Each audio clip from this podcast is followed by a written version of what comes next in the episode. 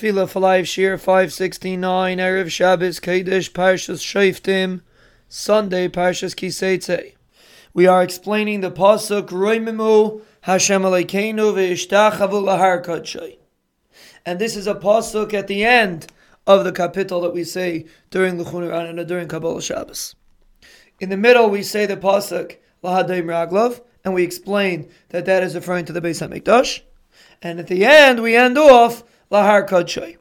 Even if there's only a remnant, we still are subservient. We still demonstrate respect because that's how Hakadosh Baruch Hu wants us to relate to Him in Gullus.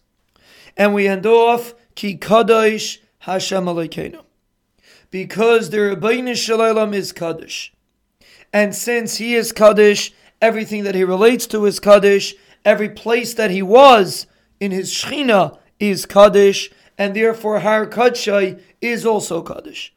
Ki Kadosh Hashem Aleikeinu. Because the Ribbono Shel Olam is Kaddish. And there's another piece that we add.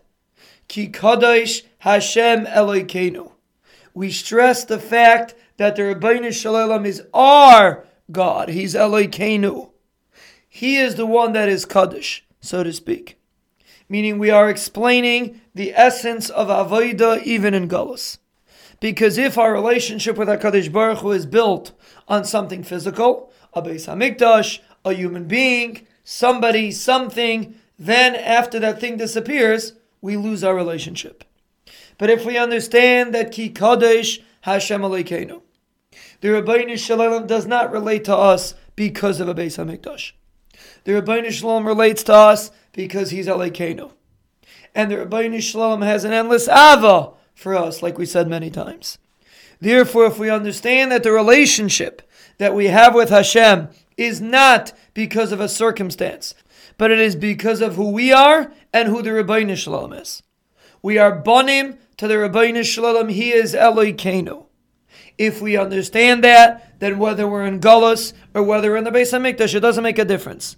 We might have a different way of serving Hakadosh Baruch Hu in Gullus. It might only be Har Kadsha, it might not be Hadayim Raglav. But the relationship is untainted.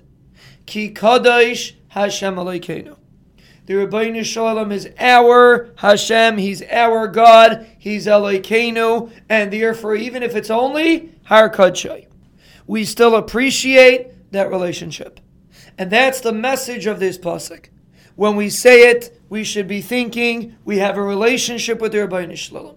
He takes care of us. We're davening to Him.